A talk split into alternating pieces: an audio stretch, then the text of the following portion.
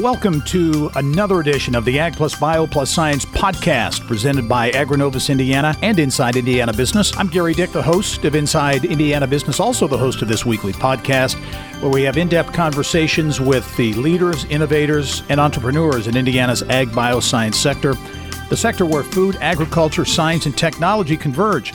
We are back in studio, the brand new podcast studios here at Inside Indiana Business this week. Very excited to welcome the brand new president and CEO of AgriNovus Indiana, Mitch Frazier. And uh, Mitch, as I said, brand new. I mean, you're uh, uh, just a couple of weeks into the job. Absolutely, brand new and, and fun to be a pioneer alongside a fellow pioneer, you, Gerry. Thanks for the opportunity. Uh, you bet. Mitch, to begin with, and, and you are taking uh, over a high profile role as the CEO at AgriNovus Indiana. Talk about your background because I really think it is is an interesting mix and a perfect mix for the job that you have in front of you. Thank you, Gerry. I feel absolutely blessed to be in this position. So I grew up in Indiana. I'm an Indiana native, grew up in the cornfields of Tipton County, spent time in the Army on active duty, and then came back to work for Governor Daniels in economic development back in 2006. And that really began my entry into what has been an amazing career connecting tech and ag, which is the opportunity we have here. So I started out after my time with Governor Daniels with the team at ExactTarget, Scott Dorsey, and another great team of pioneers blazing a trail in high tech. We took that company from a, a small, really domestic based company to a global juggernaut in digital marketing technology. Took the company public back in 2012, as you remember, and then were purchased by Salesforce, which now is a massive employer, a tech pioneer of themselves here in Indianapolis. Left Salesforce and had a great opportunity to go consult with a number of promising young technology companies and found my way to Reynolds Farm Equipment, one of the premier names in Indiana agriculture. The family operates five regional John Deere stores.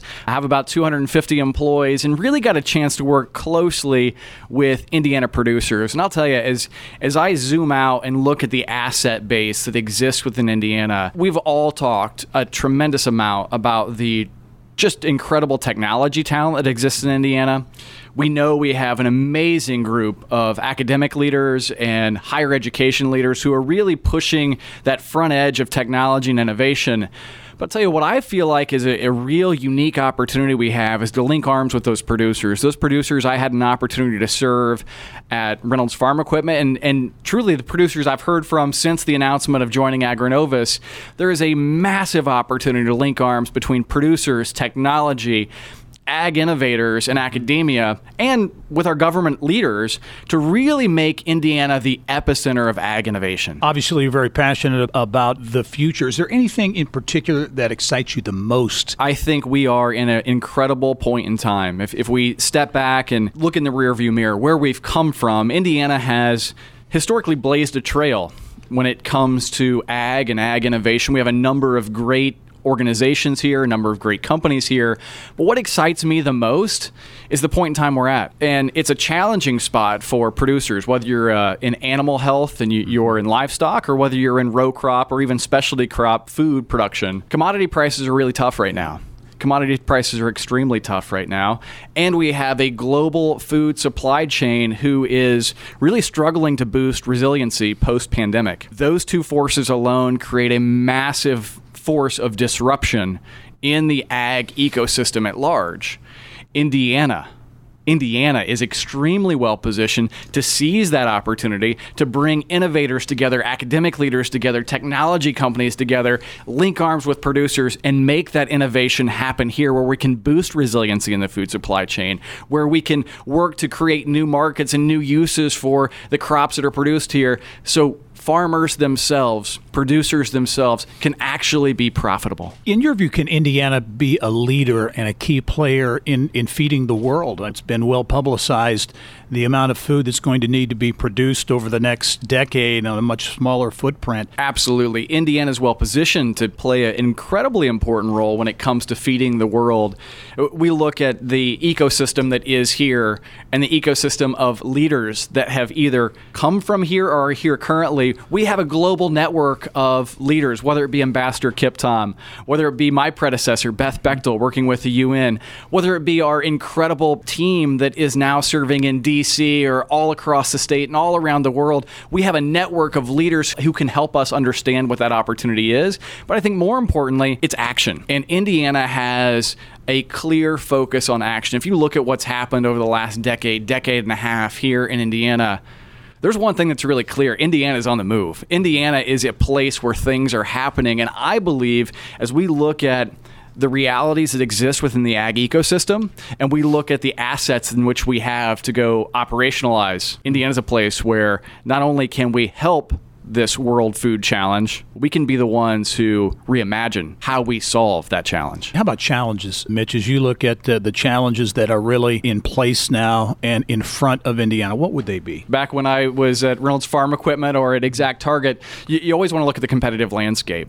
And Indiana is competing, make no mistake, Indiana is competing each and every day for jobs. We're competing for talent. We're competing for capital investment.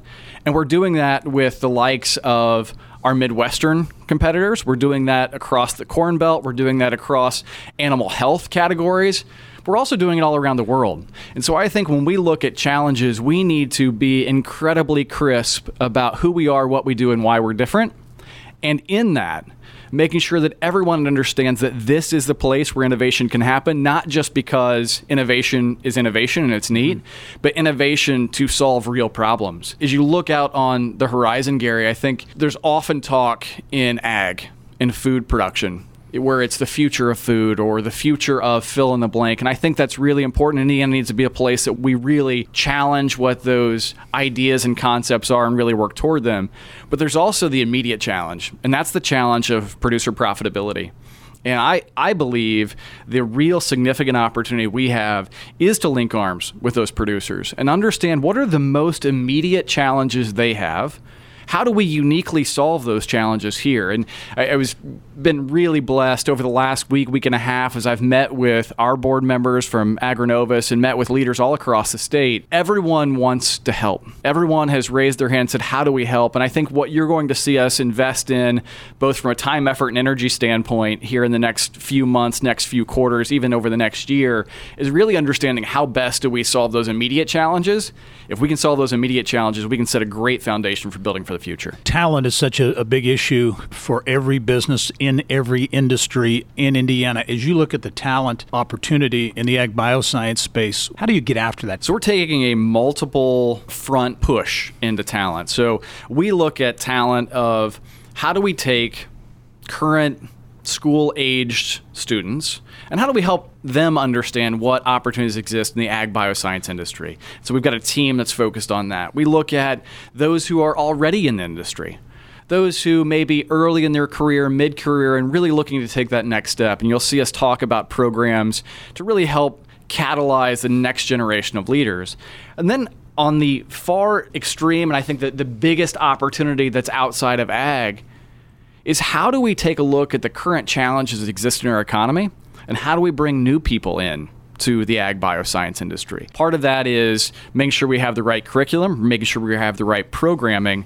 But I think the other piece is, is how do we tell the story in a way that's compelling? As I've talked with folks all across the state, especially those in the technology industry, they say, ag, huh? Tell me more. When you look at ag at large, you, you think of agronomists and you think of row crop and you think of the things that you and I grew up with, right? Seeing them out in the field. And that's a really important piece of ag, and, and we'll never lose our focus on that. But within ag, within that talent opportunity, are great opportunities for software developers, for AI specialists, for data scientists, for marketing leaders, for software leaders, for technology leaders, for finance leaders. This is not just an industry of ag, this is an industry of industries. Can you get your arms around the impact of COVID 19, of the pandemic on the ag bioscience space, what that impact is now and what maybe it's likely to be going forward? I think we're going to see long term effects of COVID 19. The magnitude, I don't think we yet know, but what we do know is this we know that the global food supply chain face challenge. And we look no further back than just a couple months ago when we couldn't get this type of product or that type of product in the grocery store. Indiana has an opportunity to solve that. Yeah. You mentioned this at the beginning of the podcast. This is our first time back in this office. Well, as we're back in this office, we're back in the studio, people are back to work. Not everybody's there. So, what does that mean in terms of demand for food, demand for production, even demand for talent? Do we think that the post pandemic workforce in ag bioscience will all be in an office? Or all be in a field, or all be on the farm lots all across the state and all around the country and all around the world. I, I don't think we yet know, but I think Indiana has the opportunity to affect and to shape what that future looks like. I want to circle back to something you mentioned earlier, and that's really focusing on the producer and helping that producer become or improve profitability and in that business aspect. How do you see technology playing a role in the bottom line of the Indiana farmer? Purdue has done an amazing job. They do every year a really great study of understanding what drags exist on producer profitability. So, so what are the cost of goods sold, right? If we if we think about this in a, a, business equation, we know there are variables in that equation that can be affected, and we have great partners here in the state. We have great industry leaders here in the state that are working on each of those categories. But when you look at where technology can play a role, it's how do we increase efficiency? How do we increase effectiveness? How do we really understand how to best operate in a world that's extremely challenged and margin constrained? I look at my background within the tech world. The reality is is we have a real challenge in production agriculture and it's margin, profitability. If we can work hand in hand with producers, understand what that real challenge is, give it to our tech community. We've got great partners, thanks to Mike Langellier and the team at TechPoint, with what Scott Dorsey and the team at High Alpha are doing, with Tim Kopp and Hyde Park. We have an amazing network who are eager and ready to help. And here's the best part, Gerry. You look at the great folks that we had a chance to work with closely to ExactTarget, now at Salesforce, all across the tech ecosystem. Most of them are a generation or two away from either the farm or rural Indiana Indiana or rural mm-hmm. America. The opportunity for them to link their heritage, their background to a problem that not just solves Indiana's challenge, not just solves producers' challenge, but actually goes to enable feeding the world. How great is that if that can happen right here in Indiana? Is there one thing, as you look at the landscape out there, that you could identify as uh, Indiana's greatest opportunity for growth? I believe our greatest opportunity for growth is the connection between tech and ag. As we sit here in downtown Indianapolis today, we are 20, 25 minutes away from large scale row crop production farming. We're 15 to 20 minutes away from one of the global juggernauts in ag. We're 15 to 20 minutes away from one of the global juggernauts in animal health. We're 20 to 30 minutes away from one of the largest family owned seed companies in the country. Indiana is incredibly well positioned on the ag side and then on the tech side. Literally, we're a stone's throw away from the heartbeat of Indiana Technology, the Salesforce Tower, and all of those great companies who have come from the ExactTargets of the world, the Genesyses, the Aprimo, Home Advisor, Teradata. We, we list all of these companies because those folk are the ones who will help us solve this real challenge that exists.